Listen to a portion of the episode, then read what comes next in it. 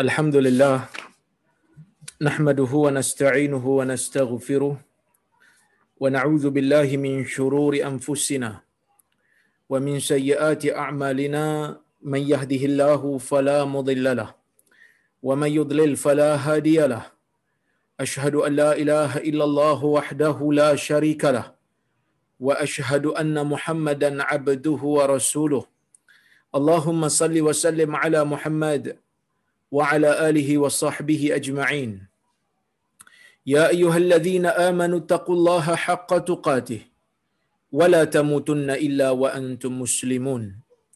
يا أيها الناس اتقوا ربكم الذي خلقكم من نفس واحدة وخلق منها زوجها وبث منهما رجالا كثيرا ونساء واتقوا الله الذي تساءلون به والأرحام.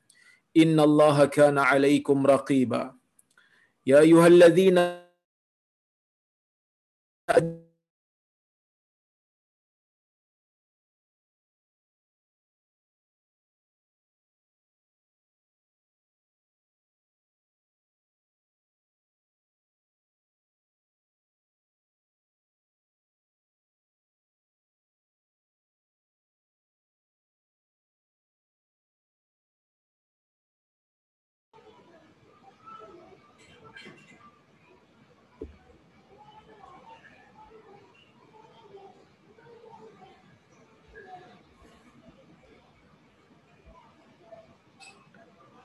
Test. Boleh dengar ke suara? Tiba-tiba terputus pula. Alhamdulillah. Dah boleh, dah boleh. Boleh Ustaz insyaAllah. أما بعد فإن أصدق الحديث كتاب الله وخير الهدي هدي محمد وشر الأمور محدثاتها وكل محدثة بدعة وكل بدعة ضلالة أما بعد Muslimin dan muslimat yang dirahmati oleh Allah Subhanahu wa taala sekalian. Alhamdulillah pada malam ini kita dapat bersama-sama berhimpun dalam kuliah Riyadhus Salihin ini untuk kita sambung semula perbincangan kuliah kita berkaitan dengan kitab yang ditulis oleh Al-Imam An-Nawawi rahimahullah iaitu kitab Riyadhus Salihin. Dan hari ini insya-Allah kita akan masuk ha, dalam bab yang baru ha, masuk bab baru hari ini insya-Allah bab yang ke-37 ya bab yang ke-37 yang mana eh sorry 38 37 kita dah lepas 38 insya-Allah hari ini iaitu kata al-Imam An-Nawawi bab wujubi amri ahlihi wa auladihi al-mumayyizin wa sa'iri man fi ra'iyatihi bi ta'ati Allah ta'ala wa nahyihim 'anil mukhalafah wa ta'dibihim wa man'ihim min artik min irtikabin manhi manhiyan anhu. Yang bermaksud bab pada membicarakan tentang kewajipan untuk salah seorang memerintahkan keluarganya, memerintahkan istrinya, memerintahkan anak-anaknya yang telah mumayyiz. Dan setiap orang yang berada di bawah tanggungjawabnya hendaklah dia memerintahkan mereka untuk taat kepada Allah Taala dan melarang mereka daripada melakukan mukhalafah. Melarang mereka daripada melakukan percanggahan terhadap perintah Allah wa ta'dibihim dan kewajipan untuk memberikan didikan kepada mereka wa man'ihim min irtikabin manhiin an dan hendaklah dia melarang mereka daripada melakukan perkara-perkara yang dilarang min irtikabi manhiin anhu. Daripada melakukan perkara yang dilarang oleh syarak qala Allah taala Allah Subhanahu wa taala bersabda Allah Subhanahu wa taala berfirman wa'mur ahlaka bis salah wastabir 'alaiha wastabir 'alaiha. Surah taha ayat 132 Allah Subhanahu wa taala menyebutkan di sini Allah taala kata wa'mur ahlaka bis salah hendaklah kamu memerintahkan keluargamu. Hendaklah kamu memerintahkan orang yang berada di bawah tanggungan kamu untuk melaksanakan salat. Wastabir 'alaiha. Kemudian hendaklah kamu mensabarkan diri kamu untuk melakukan perkara tersebut. Maksudnya dalam ayat Al-Quran ini Allah Subhanahu wa taala mengingatkan kepada orang yang menjadi ketua keluarga. Suamilah yang menjadi ketua keluarga hendaklah dia menganjurkan ahli keluarganya untuk melakukan salat. Hendaklah dia memerintahkan kepada ahli keluarga daripada kalangan isteri dan anak-anak untuk melakukan salat. Wastabir alaiha dan hendaklah dia sabar dalam perkara tersebut. Kerana melakukan salat merupakan satu kewajipan yang ditentukan oleh Allah Subhanahu wa taala ke atas kita. Inna salata kanat 'alal mu'minina kitaban mawquta. Sesungguhnya salat ini merupakan satu ketentuan yang Allah Subhanahu wa taala telah tetapkan kewajipannya yang Allah Subhanahu wa taala telah tetapkan kewajipannya ke atas orang-orang yang beriman. Jadi bagi orang yang ada isteri, bagi orang yang ada anak-anak, mereka wajib untuk mengarahkan, wajib untuk uh, mengajarkan, bukan hanya sekadar mengajak, bukan hanya sekadar memerintahkan, tetapi juga mengajar bagaimana cara salat. Sebab itu para ulama menyebutkan, ha, kalau tuan-tuan tengok dalam kitab-kitab tafsir, ya, para ulama menyebutkan bahawasanya bila Allah Subhanahu wa taala memerintahkan para ketua keluarga untuk meng, meng, apa, mengarahkan orang yang berada di bawah tanggungannya untuk salat. Maksudnya dia kata al-amr yatadamman at-ta'lim. Ya, yatadamman amr bima'rifati ahkamis salah minal minat taharah wal arkan. Bukan hanya sekadar menyuruh salat bukan hanya arahan ni bagi kepada ketua keluarga. Ha kamu pergi suruh keluarga kamu salat semata-mata. Tidak. Bukan hanya sekadar itu sahaja.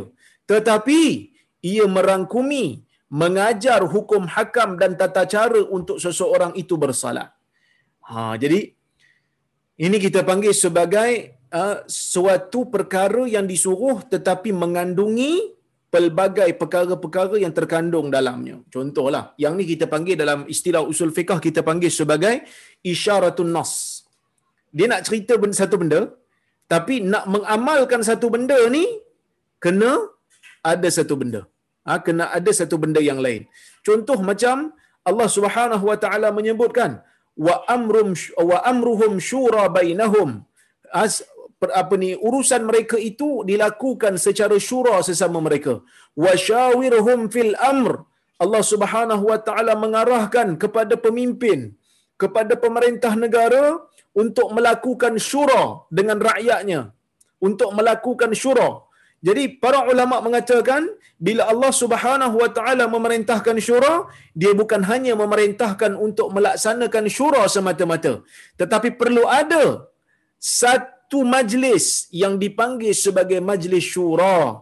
Satu majlis yang dipanggil sebagai majlis mesyuarat kerajaan yang mana mereka ini dilantik oleh pemerintah untuk diberikan ataupun untuk diberikan mereka ini kelayakan ataupun peranan syura dengan pemerintah. Maka sebab itu kita ada exco, kita ada kabinet, ah, kita ada parlimen. Ini semua adalah tempat-tempat untuk pemimpin dan wakil-wakil yang dipilih oleh rakyat untuk bersyura untuk melakukan mesyuarat. Jadi bila Allah Subhanahu wa taala suruh dalam ayat ni suruh kepada ketua keluarga, kamu kena arahkan orang yang berada di bawah tanggungan kamu untuk salat. Jadi macam mana dia nak salat? Macam mana kita nak arahkan dia salat? Kalau hukum salat pun dia tak tahu. Kalau gerakan-gerakan salat pun dia tak tahu. Kalau hukum taharah pun dia tak tahu. Macam mana nak ambil uduk dia tak tahu. Macam mana nak wajib wajib dia tak tahu. Maka uh, bapa-bapa, ketua-ketua keluarga perlu untuk mengajar anak-anak mereka berkaitan dengan hukum hakam salat. Hukum hakam yang terhenti padanya hukum salat.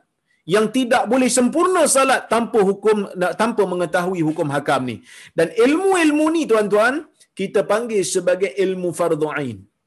Ilmu fardu ain ni kita kena ajar kepada orang yang berada di bawah tanggungan kita. Kena ajar anak-anak kita tentang ilmu fardu ain.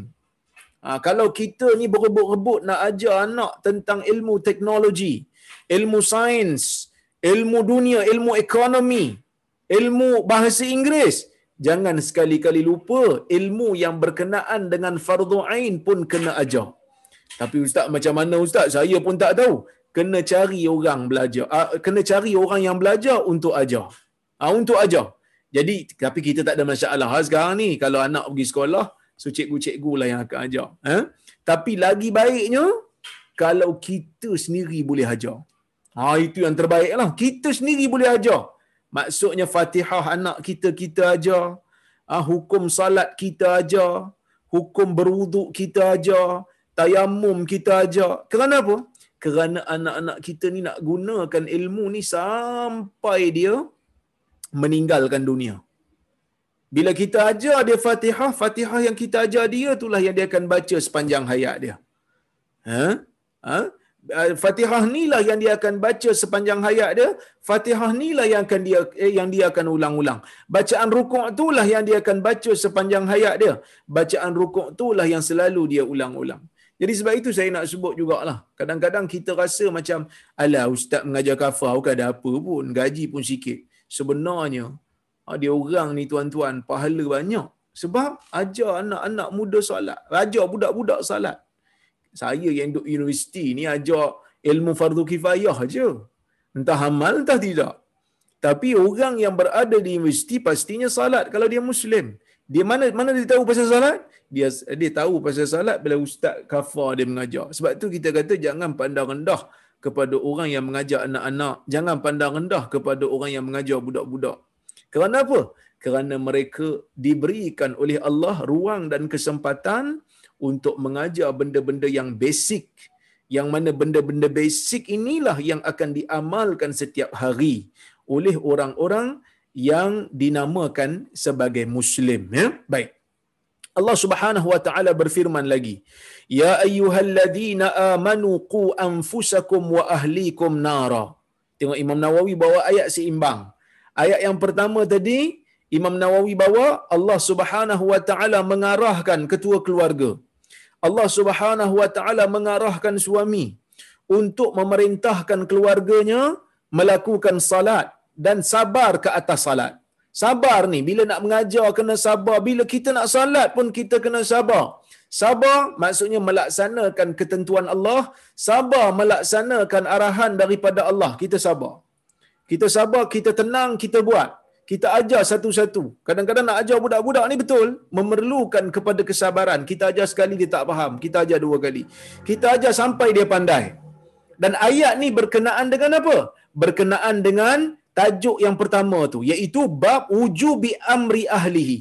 Mengarahkan bab kewajipan untuk memerintahkan keluarga dan anak-anak supaya taat kepada Allah Azza wa Jal. Ha, supaya taat kepada Allah. Salat termasuk dalam ketaatan kepada Allah Subhanahu wa taala. Kita akan tengok nanti ha, saya akan huraikan nanti hadis yang berkenaan dengan salat ni. Nabi sallallahu alaihi wasallam ada sebut satu hadis untuk ayah-ayah ni ha, untuk golongan ayah, untuk golongan ketua keluarga supaya get ready dengan tanggungjawab yang diberikan oleh agama kepada mereka. Kemudian Imam Nawawi bawakan ayat yang kedua. Ya ayyuhalladzina amanu qu anfusakum wa ahlikum nara. Wahai orang-orang yang beriman. Biasanya tuan-tuan, kalau ayat ni dimulakan dengan ya ayyuhalladzina amanu, wahai orang-orang yang beriman, biasanya ayat selepas tu adalah ayat yang penting.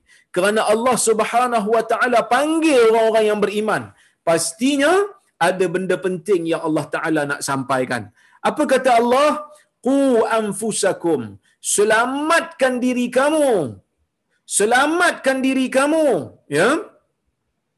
Wa ahlikum nara selamatkan juga keluarga kamu daripada api neraka.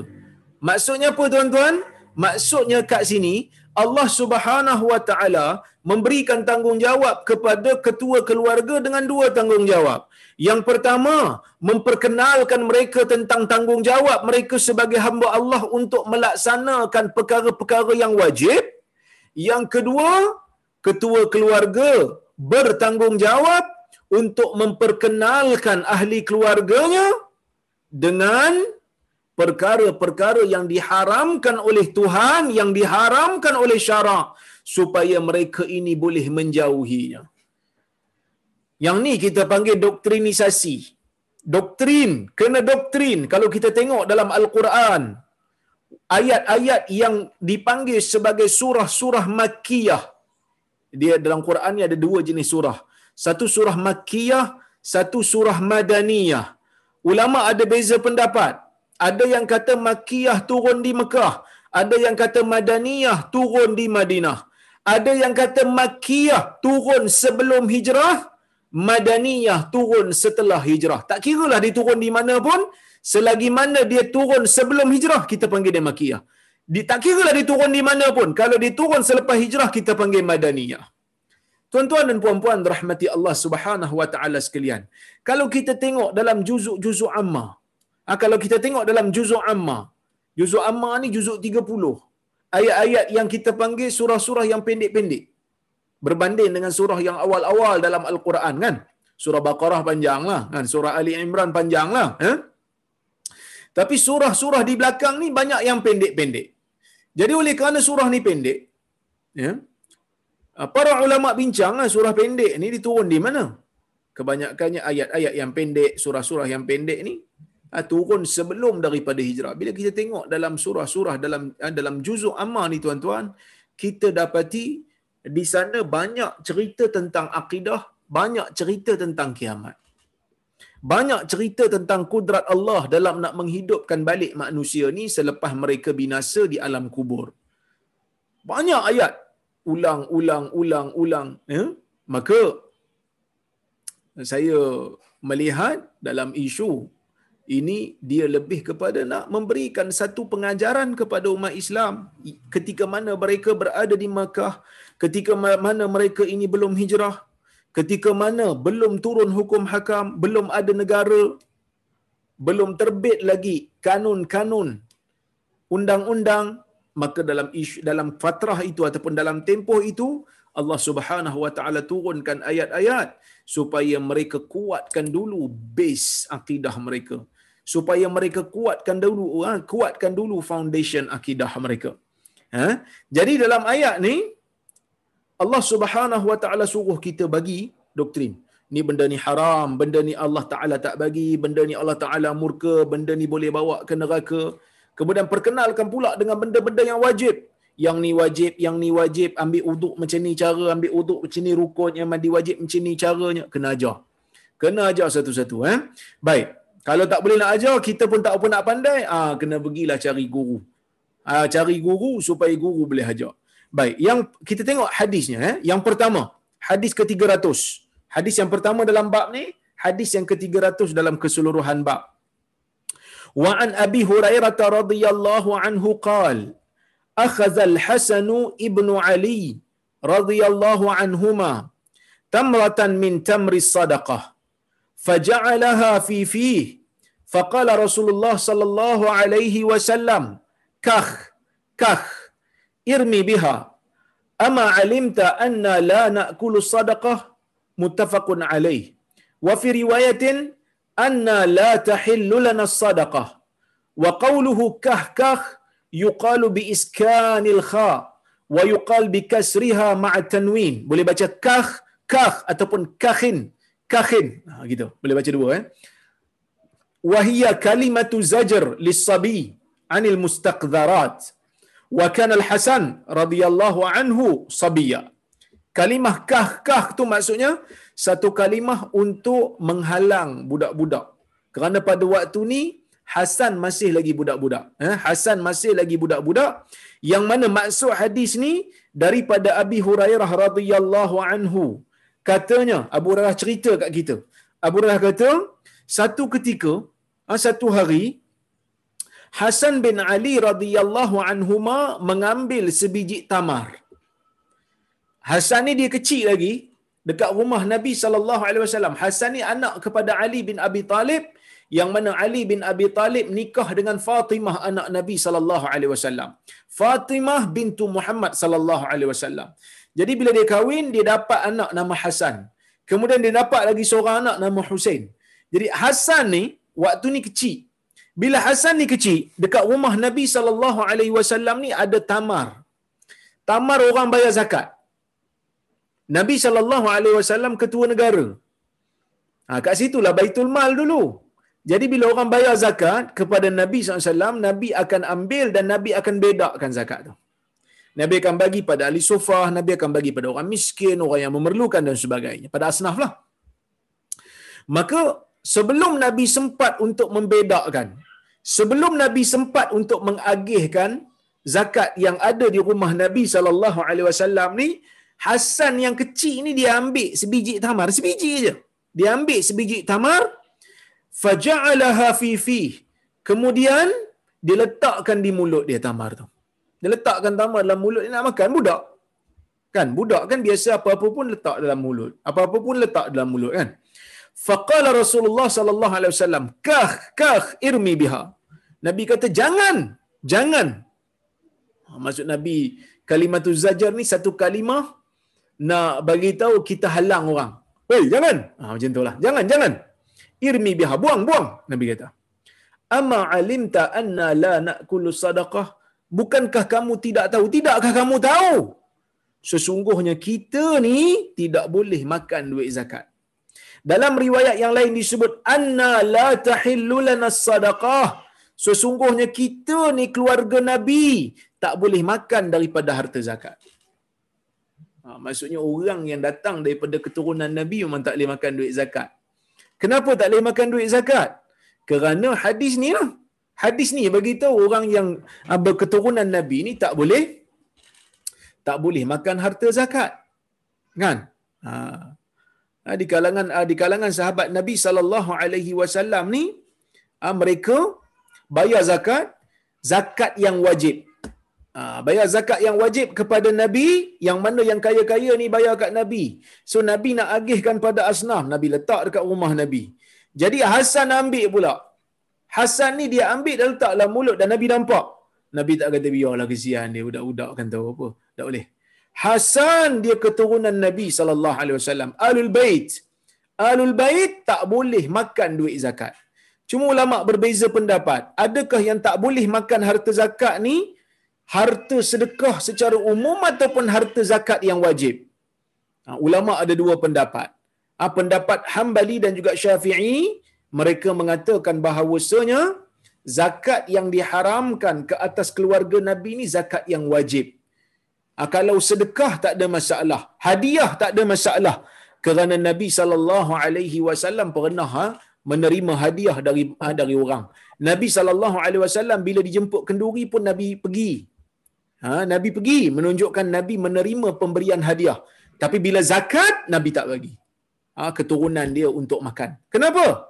Sebahagian ulama menyebutkan kerana zakat ni min awsakhin nas daripada kotoran-kotoran manusia yang manusia keluarkan untuk membersihkan dan menyucikan diri mereka dan ia tidak layak untuk Nabi sallallahu alaihi wasallam dan tidak layak kepada keluarganya.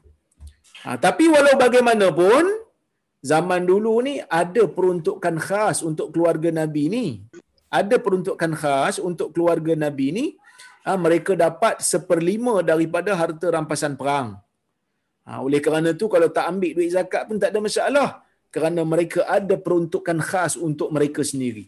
Iaitu ha, yang kita panggil sebagai khumusul fai. Ya, seperlima daripada harta rampasan ya, yang diperolehi daripada orang-orang yang bukan Islam. Baik. Kata Syekh Mustafa Bura, dia kata apa? Afad al-hadis. Hadis ini memberikan kita pengajaran, dia kata wujub tawjihi afradil usrati wa man fi riayatil insan wa man'ihim minal muharramat ma'a bayanil hikmati min dhalik. Kewajipan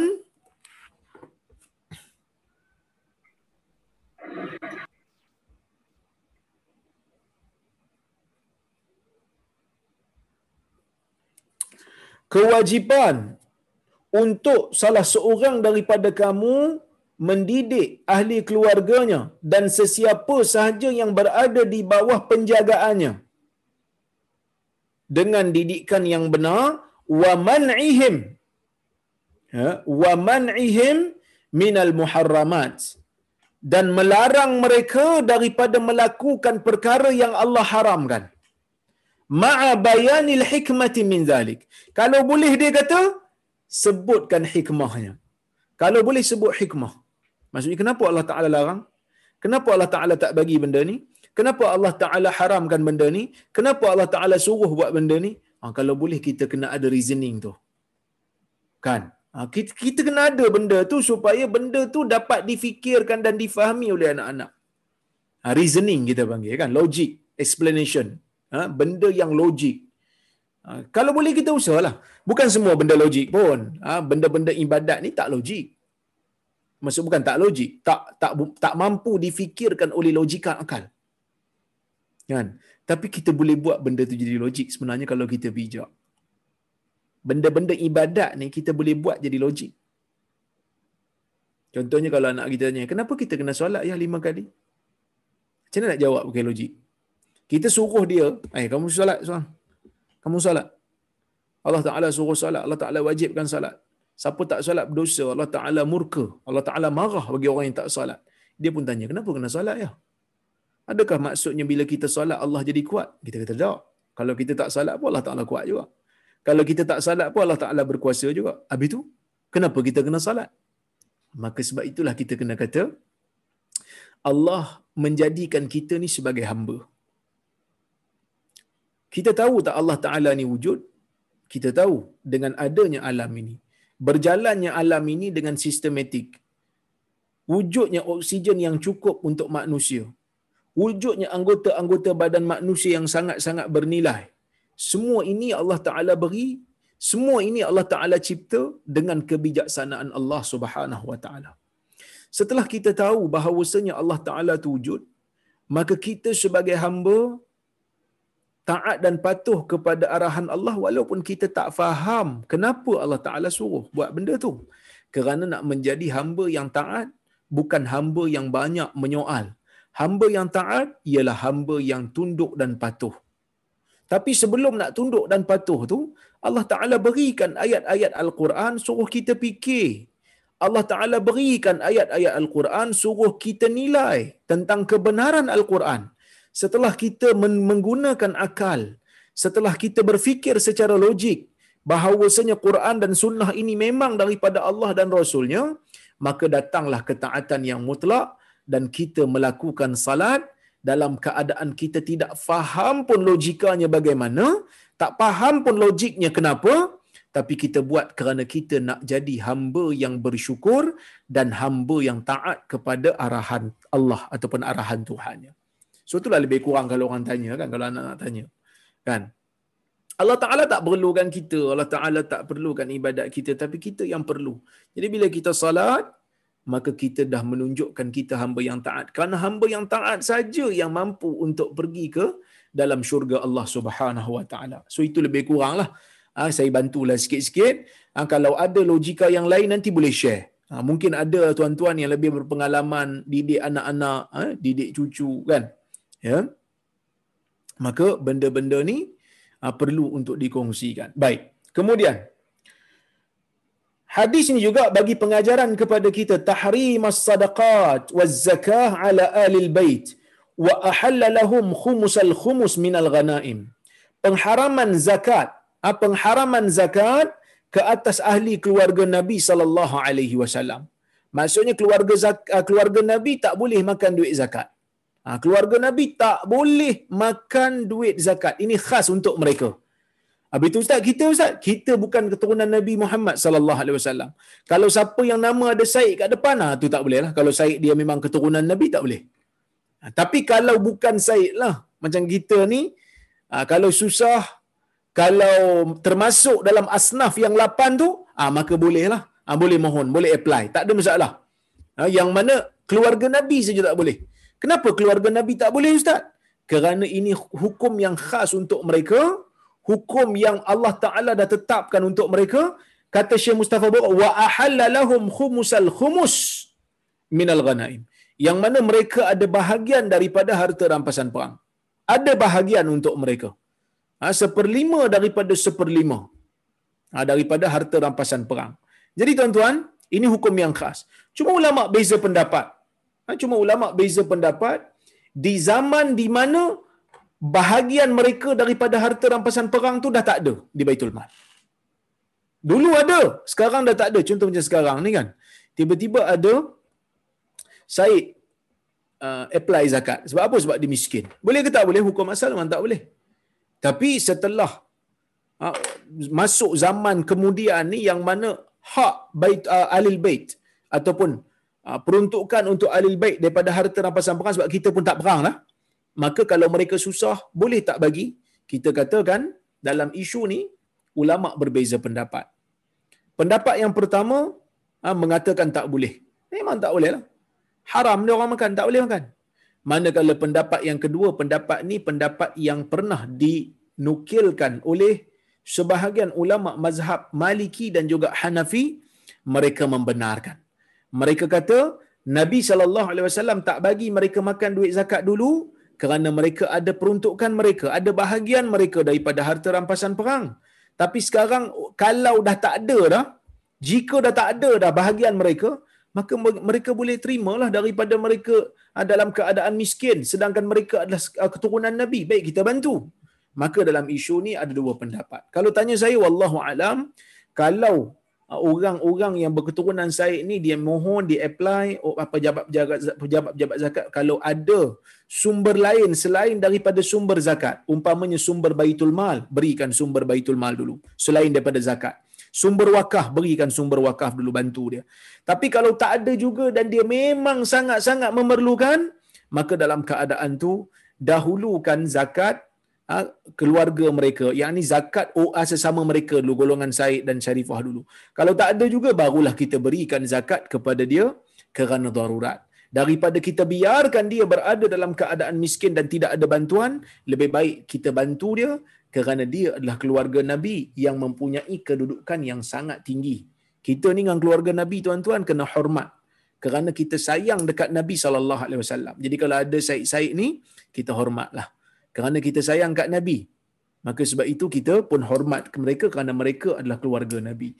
Kemudian hadis ni juga bagi tahu kepada kita ala waliyil amr ay yaquma bi jam'i zakah wa yadfa'uha ayyaquma bi jam'i zakah wa yadfa'aha ila mustahiqiha wa yar'a dhalika bi diqqah wa amanah balighatain hadis ni juga nak bagi tahu kat kita ke atas pemerintah orang Islam.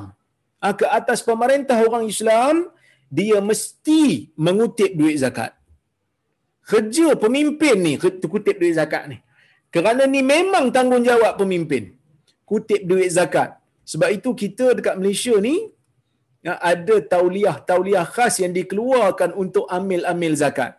Dan amil-amil zakat ni dikeluarkan tauliahnya oleh Majlis Agama Islam Negeri kerana mereka lah waliul amr dalam masalah ni. Jadi bila dah dikeluarkan, dah dilantik kutip zakat, pemerintah setelah mereka kutip zakat, wa yadfa'aha ila mustahiqiha. Hendaklah pemerintah mengagihkan zakat tu kepada orang yang memerlukan. Agihkan zakat tu kepada orang yang betul-betul layak untuk terima. Jangan salah guna, jangan khianat, jangan ceroboh harta-harta zakat. Kerana apa? Kerana yang ni bukan hak pemerintah. Zakat ni dia ada asnaf dia. Dia ada golongan yang berhak dapat. Allah Subhanahu wa taala telah nyatakan dalam Al-Quran, golongan fakir, golongan miskin, golongan amil, ah, golongan muallaf, ah, golongan ibnu sabil, untuk jihad fi sabilillah, untuk hamba yang nak membebaskan diri. Jadi ini golongan-golongan yang Allah Subhanahu wa taala khaskan mereka ni peruntukan daripada duit zakat. Ha, daripada duit zakat dan kita kena serahkan. Pemimpin kena amanah. Ha, jangan pemimpin pula khianat. Siapa-siapa yang khianat, Allah Subhanahu Wa Taala akan ambil tindakan. Patutnya duit zakat, ya. Patutnya duit zakat ni dia agih ada dia dia kutip dengan amanah dan dia agihkan dengan amanah. Tapi dia kutip sangat amanah, sangat efisien, Sangat cekap, macam-macam cara dia nak kutip. Tapi bila tang agih, dia buat macam-macam. Ha, dia khianat, dia curi, dia bazirkan, dia boros. Dia berikan kepada orang yang tak layak. Orang yang seperti ini, pemimpin yang seperti ini akan menjawab di hadapan Allah Subhanahu Wa Taala nanti. Nabi SAW sangat amanah sehingga kan Hasan nak makan pun dia tak bagi. Walaupun Hasan tu budak lagi. Tapi dia tak bagi. Kerana itu bukan hak Hasan. Itu bukan hak Hasan, maka sebab itu Hasan tak dapat. Ya? Maka sebab itu dia kata, wa yar'a dhalika bidiqqah wa amanah. Dan mesti pelihara duit zakat ni betul-betul. Dengan diqqah, dengan teliti dan dengan amanah yang sangat-sangat sangat-sangat diperlukan eh? dan sangat-sangat teliti. Baik. Hadis nombor dua. Dalam bab ni dan hadis ke-301. Wa an Abi Hafsin Amar ibni Abi Salamah Abdullah bin Abdul Asad Rabibi Rasulullah sallallahu alaihi wasallam قال قال كنت غلاما في حجر رسول الله صلى الله عليه وسلم وكانت يدي تتيش في الصح في صحفة faqala li Rasulullah sallallahu alaihi wasallam. Ya.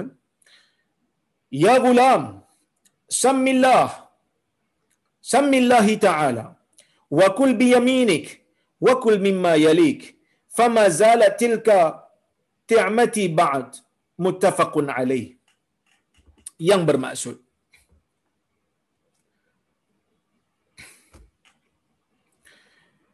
Daripada Abi Hafs Umar bin Abi Salamah. Ha, Umar bin Abi Salamah ni tuan-tuan biasa dengar nama Abu Salamah ni kan? Siapa Abu Salamah? Abu Salamah ni suami kepada Ummu Salamah. Ya? Ha? dia suami uh, kepada Ummu Salamah. Siapa pula Ummu Salamah? Ummu Salamah ni lepas Abu Salamah meninggal lepas dia habis iddah maka dia pun nikah dengan Nabi sallallahu alaihi wasallam. Siapa yang follow kuliah saya? Kuliah Ummahatul Mukminin. Ha, kuliah Ummahatul Mukminin dia akan tahulah. Ha, dia akan tahu siapa Ummu Salamah ni. Yang mana Ummu Salamah ni merupakan isteri Nabi sallallahu alaihi wasallam dan dikatakan dia di antara isteri yang cantik. Ha, yang cantik. Sebab tu ha, masa zaman apa ni dulu ni orang duk anggap dia ni memang cantik lah. Eh, sebab dia memang cantik. Baik. Dia kata apa? Abi Hafs Umar bin Abi Salamah Abdullah bin Abdul Asad Rabi Rasulillah. Siapa Rabib? Rabib ni anak tiri Nabi sallallahu alaihi wasallam. Anak tiri Nabi lah sebab Nabi kahwin dengan Ummu Salamah, Nabi kahwin dengan mak dia, dia kecil lagi masa tu. Jadi dia ni jadi Rabib, dia jadi anak tiri, eh, dia jadi anak tiri kepada Nabi sallallahu alaihi wasallam. Qala kuntu gulaman. Dia kata aku ni dulu merupakan anak kecil. Dia kata dulu ni dicerita kat anak murid dia lah. Maksud benda dia cerita ni mungkin dia dah dewasa lah. Dia dah ada anak murid. Dia menyampaikan hadis kepada anak murid dia. Dia kata apa? Dia kata, Kuntu gulaman fi hijri Rasulullah SAW. Aku ni dia kata, dulu kecil. Aku ni kecil dulu. Ya, yang mana uh, berapa? Uh, aku berada di bawah uh, tanggungan Nabi sallallahu alaihi wasallam. Aku berada di bawah peliharaan Nabi sallallahu alaihi wasallam. Ha, sebab ayah dia dah meninggal dunia. So dia ni yatim lah. Dia anak yatim, bapak dah tak ada. Bapak meninggal dunia, mak kahwin dengan Nabi SAW, maka dia menjadi anak tiri Nabi. So, bila dia berada di bawah jagaan Nabi SAW, wa kanat yadi tatishu fi safhah. Ah, fi sahfah, sorry. Yang mana tangan dia, dia kata tangan aku ni selalu duk pegang sana, pegang sini, pegang sana, pegang sini duk orang kata apa duk cekau sana cekau. Ada orang bahasa orang Melayu lah duk cekau cekau cekau. Fi sahfah. Dalam bekas makanan. Dia budak dia tak tahu. Nampak yang tu teringin nampak yang ni teringin. Nampak yang tu teringin duk cekau sana duk cekau sini duk cekau. Budak kan? Kan? Budak dia memang dia perangai macam tu. Faqala Rasulullah sallallahu alaihi wasallam. Kan tengok. Maka Rasulullah sallallahu alaihi wasallam bersabda ya gulam nabi kata wahai anak So ini akhlak Nabi sallallahu alaihi wasallam. Nabi tegur budak dengan teguran yang sangat baik. Nabi panggil wahai anak. Ya gulam, wahai anak muda. Samillahi ta'ala. Baca bismillah. Baca bismillah. Sebelum nak makan baca bismillah. Ha, mungkin Nabi tengok dia ni tak baca bismillah ni. Yang mana adab seorang Muslim nak makan kena baca bismillah. Ha, itu yang sunnah. Sama ada dia baca bismillah ataupun dia baca bismillahirrahmanirrahim. Itu sunnah. Habis itu Ustaz yang baca Allahumma barik lana fima razaqtana tu. Ha, kalau Allah kalau kita tengok dalam kitab hadis tuan-tuan, mungkin dulu saya pernah cerita juga. Ha, tapi oleh kerana ramai malam ni, ni saya cerita balik tak apa. Yang mana yang tak ingat tu buat ulang kaji lah. Ha, buat ulang kaji. Tuan-tuan dan puan rahmati Allah Subhanahu wa taala sekalian.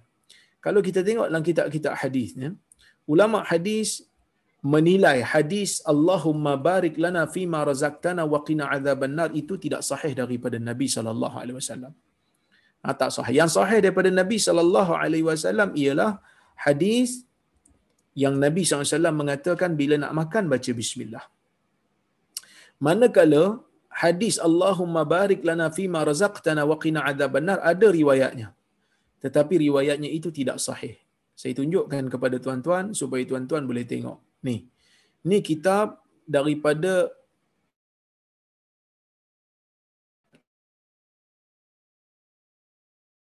ilal hadis.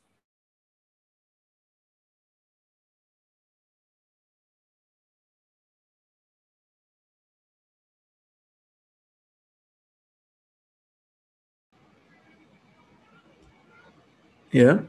Al Imam Al Bukhari ni kira macam zaman uh, sorry Abu Hatim ni kira macam Imam Bukhari lah. Ya, dia uh, hebat lah macam Imam Bukhari ulama hadis. Dia ada anak nama Ibn Abi Hatim. Ibn Abi Hatim ni tulis buku. Buku yang mana dia uh, buku dia merakamkan soalan dan jawapan ayah dia. Dia tanya ayah dia, ayah dia jawab. Dia kata apa? Wasa'altu abi an hadithin rawahu Hisham bin Ammar an Muhammad bin Isa bin Sami' an Muhammad bin Abi Zu'aizi'ah an Amr bin Shu'aib an abihi an Abdullah bin Amr an Nabi SAW annahu kana yaqul fi at-ta'am idza quriba ilayh idza qurriba ilayh Allahumma barik lana fi ma razaqtana wa qina adzaban nar Bismillah fa idza faragh qala alhamdulillah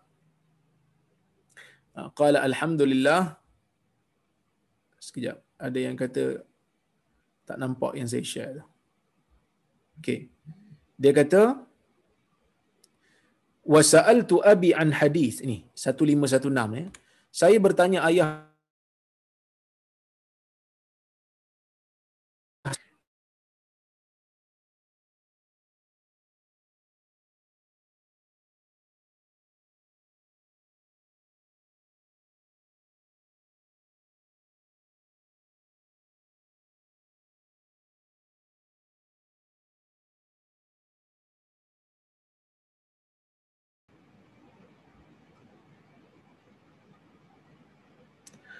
saya tak tahu hari ni saya punya apa saya punya kamera ataupun saya punya zoom ni ada masalah sikit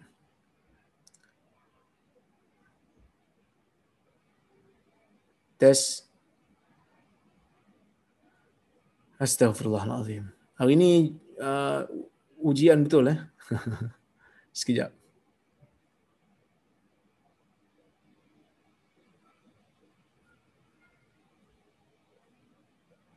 Sekejap ya. Ada gangguan sikit. Saya tak tahu kenapa komputer saya hari ini agak um, bermasalah.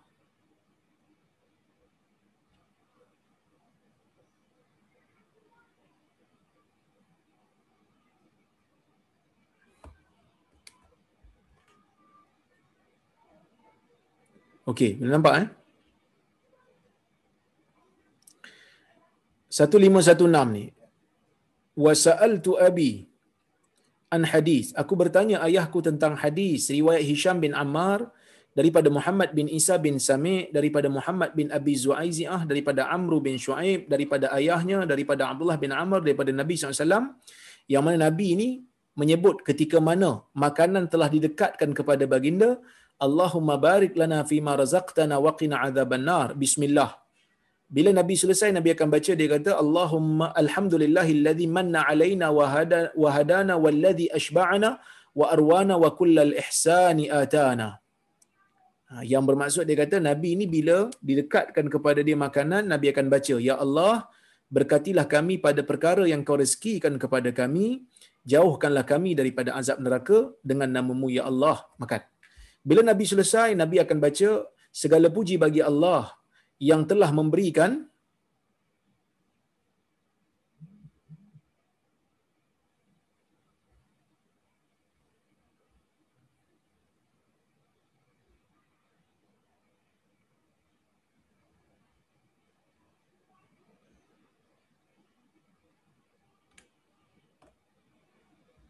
Okey. Segala puji bagi Allah yang telah memberikan kami kurnia, memberi hidayah kepada kami dan Tuhan yang memberikan kekenyangan kepada kami, yang menghilangkan dahaga kami dan setiap kebaikan yang dia berikan kepada kami. So ni hadisnya. Ha, ni hadisnya boleh nampak tuan-tuan? Saya ingat boleh nampak kau eh? Tapi ialah kalau kalau boleh boleh nampak pun dia dalam bahasa Arab lah siapa yang boleh faham bahasa Arab uh, boleh lah eh siapa yang tak boleh faham bahasa Arab uh, tengok pun tak apa ya baik Qala abi anak ditanya Ibn Abi Hatim tanya ayah dia ayah dia kata apa Qala abi ayah saya berkata hadza hadisun laysa bi syai hadis ni tak ada nilai dia kata wabnu abi zuaiziah Ibn Abi Zu'aizi'ah ni, Muhammad bin Abi Zu'aizi'ah ni, yang atas ni, dia kata, Ibn Abi Zu'aizi'ah la yushtaghalu bihi munkarul hadis. Ibn Abi Zu'aizi'ah orang yang tidak perlu kita sibuk dengannya. Dan dia merupakan perawi hadis mungkar. Maksudnya apa tuan-tuan? Ha, maksudnya ialah, kalau kita tengok dalam ha, apa yang disebutkan oleh Abu Hatim ni, hadis Allahumma barik lana fima razaqtana tu, daripada Nabi memang tak sahih dia adalah hadis yang tidak sahih bukan daripada Nabi SAW. Yang betul-betul daripada Nabi, Bismillah saja. Ataupun Bismillahirrahmanirrahim. Ya? Bismillah saja ataupun Bismillahirrahmanirrahim. Habis itu Ustaz, yang kita baca ni, uh, anak-anak baca tak apa. Biarkan anak-anak baca, tapi kena bagi tahu mereka, waktu baca, jangan anggap ia uh, adalah sunnah daripada Nabi sallallahu alaihi wasallam kerana hadisnya tidak sahih. Hadisnya mungkar. Maksud mungkar ni hadis yang memang tak tak tak sahihlah daripada Nabi. Yang sunnahnya bismillah. Boleh ke ustaz nak baca doa? Baca doa ni tuan-tuan tak payah tunggu hadis pun boleh baca doa. Bahkan kalau kita baca doa tu, doa tu sebenarnya maksud baik juga. Allahumma barik lana. Ya Allah, berikan kami keberkatan dalam apa yang kau berikan kepada kami. Yang kau rezekikan kepada kami dan jauhkan kami daripada azab api neraka. Kalau kita baca doa ni, waktu orang bagi kita sesuatu, ataupun orang bagi kita anugerah dapat apa cek 10000 kita macam Allah mabarik lana fi marzaqtana orang pun tengok eh ni tak boleh makan ni ini uh, replika aja dak saya baca doa ni untuk dapatkan keberkatan ya ha. Maka dalam apa ni dalam isu ni doa makan yang diajar oleh Nabi SAW hanyalah bismillah sebab tu Nabi kata kat dia samillah baca bismillah ha. baca bismillah Ah, Samillahi ta'ala, baca bismillah, wa kul biyaminik, makan dengan tangan kanan kamu. Kerana Nabi SAW menyebutkan, sesungguhnya, ah, sesiapa yang nak makan di kalangan kamu, ah, faliyakul biyaminih, waliyashrab biyaminih. Hendaklah dia makan dengan tangan kanannya dan hendaklah dia minum dengan tangan kanannya. Makan dengan tangan kanan, minum pun dengan tangan kanan. Fa inna syaitan yakul wa yashrab bi bishimali sorry. Kerana syaitan itu sajalah yang makan dan minum dengan tangan kiri. Ha, cuma uh, kita tahulah kadang-kadang ada kesukaran nak makan dengan minum tangan kanan saja ni. Contohnya macam kalau bekas tu besar umpamanya kan kita terpaksa nak pegang dengan dua-dua tangan boleh tak ha, kalau tengok dalam hadis Nabi saw memang ada minum daripada bekas yang besar yang secara logiknya Nabi akan pegang dengan kedua-dua tangan. Yang Nabi tak bagi ni dengan tangan kiri semata-mata. Minum dengan tangan kiri, makan pun dengan tangan kiri. Yang tu tak dibenarkan oleh Nabi SAW. Cuma ulama berbeza pendapat. Larangan tu ber- bermaksud apa? Adakah larangan tu bermaksud haram ataupun larangan tu bermaksud makruh? Sebahagian ulama ataupun majoriti ulama mengatakan Ah, ah, majoriti ulama mengatakan bahawasanya uh, ia berbentuk makruh. Larangan itu berbentuk makruh manakala ya, sebahagian ulama seperti Asy-Syaukani dan sebahagian ulama yang lain mengatakan ia berbentuk haram. Jadi kalau boleh tinggalkanlah. Ah, kalau dia makruh sekalipun menunjukkan Nabi SAW tak suka orang makan dengan tangan tangan kiri. Ada satu kisah sahabat ni dia makan dengan tangan kiri. Nabi SAW menyebutkan kul biyaminik, makanlah dengan tangan kanan kamu. Ya, makanlah dengan tangan kanan kamu. Maka dia kata aku tak mampu. Maka Nabi SAW kata semestinya kau mampu. Dan tangan tangan kanan dia terus, ha, tangan dia turun lumpuh. Menunjukkan Nabi sangat-sangat serius dalam masalah ni. Jadi kalau boleh tuan-tuan, kita uh, anjurkan diri kita dan juga anak-anak kita makan dengan tangan kanan uh, kerana ini adalah adab yang diajarkan oleh Nabi sallallahu alaihi wasallam. Uh, mungkin ada anak-anak kita ni yang kadang-kadang left handed. Left handed ni maksudnya dia banyak menggunakan tangan kiri. Saya left handed, saya menulis dengan tangan kiri. cuma pelik sikit saya ni sebab suka rentas negeri, rentas sempadan, tangan-tangan kiri menulis. Tapi kalau sepak pula belah kanan pula, ha, jadi pening. Ha, tapi tak apalah. Cuma saya ada pengalaman dulu. Ha, masa kecil-kecil dulu, bila kita dah biasa dengan tangan kiri kan, makan dengan sudu tangan kiri. Atau makan dengan, kalau makan dengan tangan menyuap ni tangan kanan lah. Tapi kalau makan dengan sudu ni mana biasa kiri. Jadi bila orang suruh tukar dengan tangan kanan tu, saya macam tak boleh, saya tak boleh buat, saya tak boleh buat, saya tak boleh buat. Jadi bila sampai ke sekolah menengah, ha, bila sampai sekolah menengah, Waktu tu saya tingkatan lima. Tingkatan lima ni kira senior lah tuan-tuan kat sekolah kan. Senior lah. Siapa berani tegur budak-budak tingkatan lima ni? SPM dia paling besar sekali. Tiba-tiba saya tengah makan dekat kantin, datang seorang budak form 1. Form 1 ni budak kecil.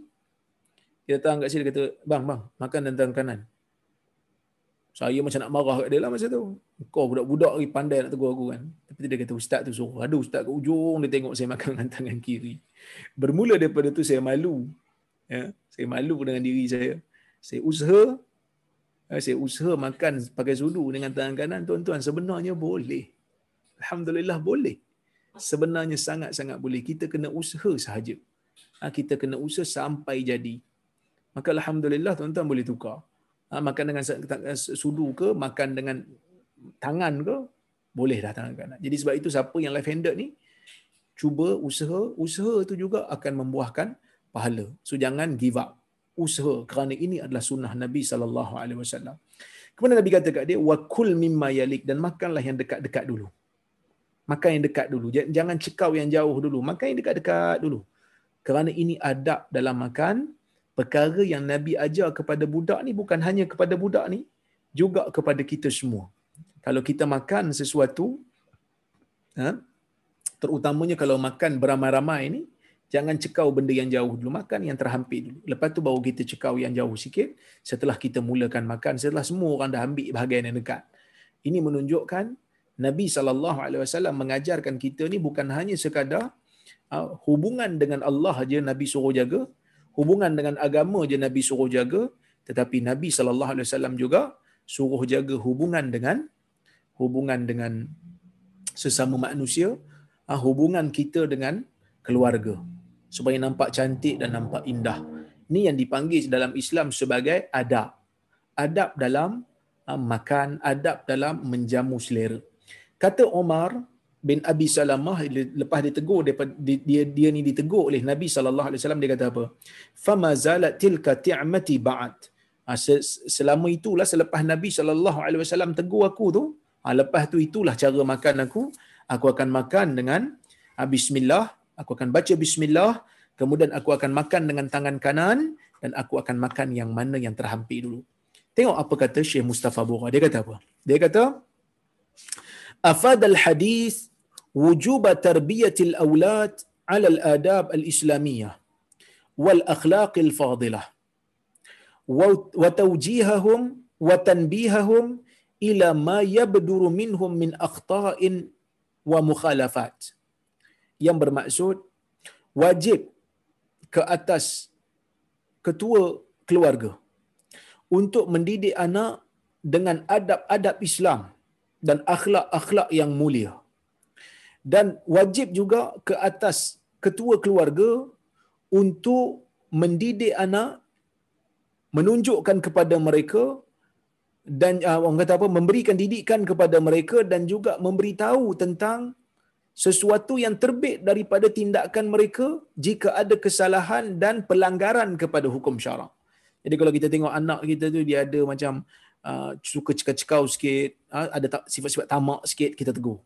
Tak elok ni. Kerana seorang mukmin dia perlu seimbang dari sudut akhlak, dari sudut hubungan dia dengan manusia. Jangan hubungan dengan Allah dijaga semata-mata, tapi hubungan dengan manusia orang pandang dia lekeh, orang pandang dia teruk. Jangan begitu. Ya? Baik. Kemudian dia kata, min adabi ta'am. Di antara adab makan, ayyabda'a bitasmiyah. Mulakan dengan tasmiyah. Bismillah ataupun Bismillahirrahmanirrahim. Kalau terlupa Ustaz, boleh baca Bismillahi fi awalihi wa akhirihi. Ataupun Bismillahi awalahu wa akhirahu. Yang bermaksud Bismillah. Bila kita kita terlupa je, tengah-tengah makan tu, alamak, saya lupa baca Bismillah, punya lapar kata kan. Punya lapar, sampai terlupa nak baca Bismillah. Tengah-tengah makan baru teringat, eh, Ya Allah, saya lupa lah baca Bismillah. Ha, maka dalam keadaan tu masih lagi boleh baca. Ha, Bismillahi al Bismillahi fi awalihi wa akhirihi. Dengan nama Allah, ha, saya mulakan di awalnya dan juga di akhirnya. Ada juga riwayat yang menyebut Bismillahi awalahu wa akhirahu. Ha, dua-dua boleh lah. Ha, dua-dua boleh. Yang mana ini yang diajarkan oleh Nabi sallallahu alaihi wasallam. Ya, baik. Kemudian dia kata wa ayyakula biyaminihi al-yumna uh, sorry wa wa, wa ayyakula biyadihi al-yumna hendaklah dia makan dengan tangan kanannya ini yang saya hurai tadi wa alla ya'khudha at-ta'am min jihati may ya'kul ma'ahu jangan dia makan makanan yang dekat dengan orang yang dengan orang lain. Makan yang dekat dengan dia dulu. Jangan jangan ambil benda yang dekat dengan mesti jangan cekau jangan. Sebenarnya kalau nabi tak sebut pun kita pun tak kita pun nampak tak tak, tak cantik. Kalau nabi tak sebut dalam hadis ni pun kalau tuan-tuan tak pernah dengar hadis ni pun tiba-tiba orang duduk dengan kita dia pergi cekau yang dekat dengan kita. Sedangkan dekat dia ada lagi. Ataupun yang dekat dengan dia tu dia tak ambil dulu. Dia pergi cekau yang jauh dulu. Nampak pun tak cantik maka ini di antara adab yang nabi sallallahu alaihi wasallam ajar wattafaqa ulama ala karahati mukhalafati hadhihi al-adab illa idza kana at-ta'am fakihah atau kana ya'lamu ridha man ya'kul ma'ahu fa innahu la karahata fi al yaltaqit min jihatihi. Dia kata ulama bersepakat mengatakan uh, makruh untuk kita menyalahi adab ini. Nah, makruh untuk menyalahi adab ini kecuali kalau makanan tu buah-buahan. Ataupun kalau dia tahu orang yang kita ambil makanan di sisi dia tu yang dekat dengan dia tu tak kisah. Ha, kalau macam tu tak apa dia kata. Kerana larangan ini nak menjaga perasaan orang yang makan dengan kita. Kenapa kalau buah-buahan tak salah kalau kita ambil dulu? Kerana buah-buahan ni memang ada riwayat yang menunjukkan makan buah dulu sebelum makan benda berat. Memang ada. Dalam hadis riwayat Muslim, Nabi SAW makan buah dulu sebelum makan makanan yang berat iaitu daging. Ya? Baik. Yang tu tak apa. Sebab nak ambil sunnah yang lain. Ya? Kemudian imtithal as-sahabah radhiyallahu anhum li tawjihin Nabi SAW waltizamahum li sunnatihi hatta sigar minhum.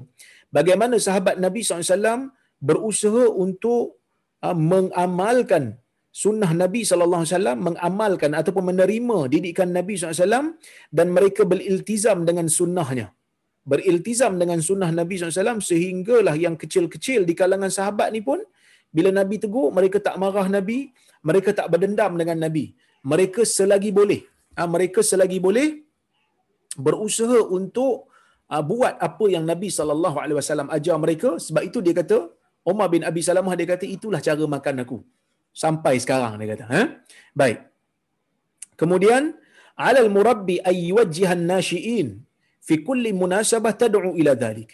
Dan bagi setiap orang yang mendidik anak-anak kecil bukan hanya bukan hanya bapa guru-guru ibu-ibu.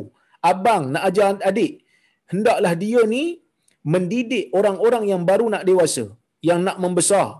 Ha, bagi setiap keadaan yang memerlukan dia untuk mengajar. Fa inna tawjih fil waqtil munasib arsakh fil zihn wa ad'a lil qabul. Kerana didikan pada waktu yang sangat-sangat sesuai lebih dekat ataupun lebih ha, orang kata apa? Lebih lebih kukuh akan terlekat dalam jiwa dan lebih ha, mudah untuk diterima.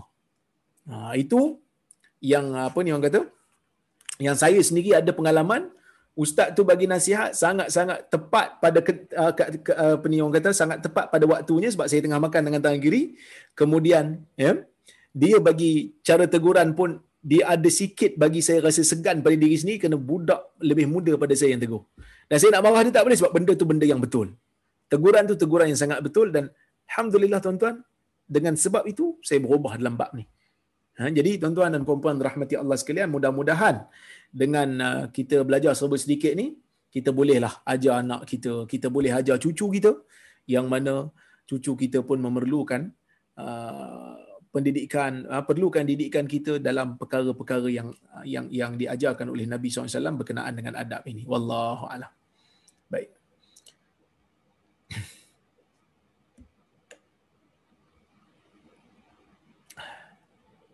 Tengok ada kalau ada soalan ya. Eh?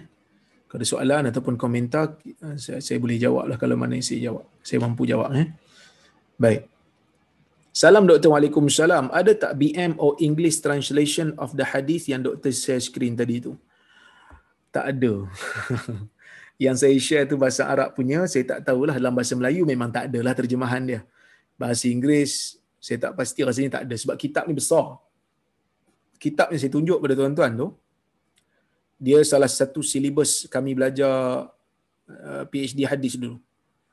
Yang mana dia ada lebih kurang dalam berapa jilid? Sekejap.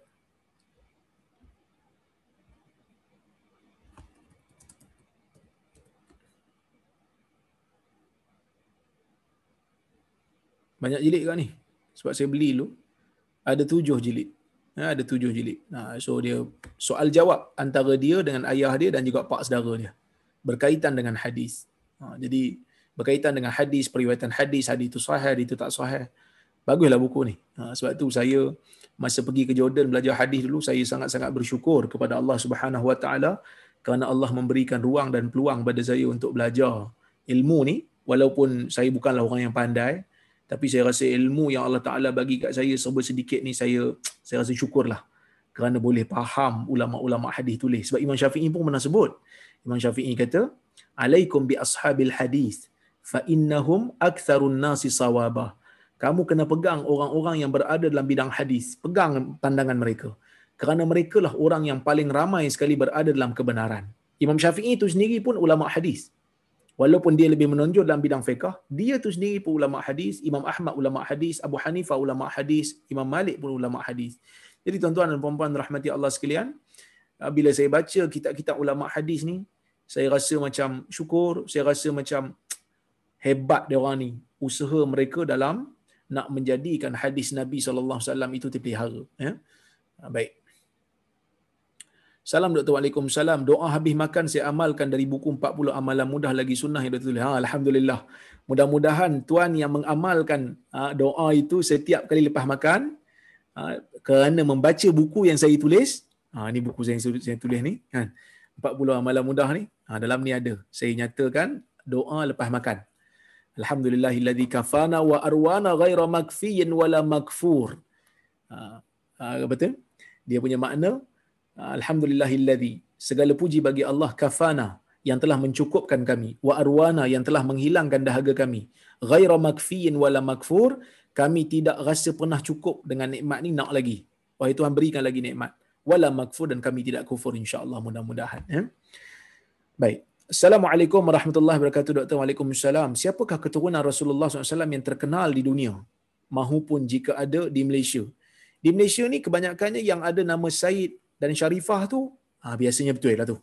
Ha, kalau mereka ada nasab, memang dia orang simpan nasab. Memang dia orang simpan dan itu betul lah tu. Ya. Di dalam dunia ni, kalau guru saya, saya kenal lah, iaitu um, Syekh Syaraf Al-Qudah. Ha, dia keturunan Nabi SAW. Sampai kami pun tak tahu. Bila dalam kelas, bila orang tanya, kau keturunan Rasulullah? Dia kata, ya. Kenapa tak bagi tahu kami, engkau adalah keturunan Rasulullah, wahai Syekh? Dia kata saya ingin kamu kenal saya bukan dengan keturunan saya tetapi saya ingin kamu kenal saya dengan ilmu yang saya bawakan kepada kamu. Ha tu begitu hebatnya dia. Eh? Baik. Assalamualaikum Ustaz Waalaikumsalam. Saya difahamkan amil-amil mendapat komisen daripada kutipan zakat. Adakah ini dibenarkan? Adakah boleh duit zakat digunakan untuk membiayai pentadbiran pejabat zakat? Uh, pentadbiran pejabat zakat ni termasuk di bawah saham amil. Ha, di bawah saham amil. Amil ni memang ada bahagian untuk dia. Allah Subhanahu wa taala mention di dalam al-Quran secara jelas golongan amil. Ha, yang mana kalau tak ada bahagian untuk amil ni, maka dia tak ada motivasi nak pergi kutip. dia tak ada motivasi nak pergi agih. Maka sebab itu Allah Subhanahu Wa Taala memberikan uh, gol, uh, apa ni uh, bahagian kepada mereka. Uh, bahagian kepada mereka untuk mereka ambil. Tetapi hanya sekadar berpatutan. Dia tak boleh bermewah-mewahan. Uh, sebab itu para ulama kata dia hanya ambil sekadar upah yang kita panggil apa? Uh, berkadar pada urufnya. Uh, kalau ikut dia punya jawatan tu gaji berapa kalau dekat uh, jabatan lain? Banyak tu lah. Kalau boleh kurang lagi kurang lagi bagus. Tapi mereka memang ada bahagian. Allah Taala sebut innamas sadaqatu lil fuqara'i wal masakin wal 'amilina 'alaiha. Sesungguhnya zakat itu untuk fuqara, untuk masakin dan orang yang bekerja meng- meng- mengambil tu mengutip dan juga mengagih.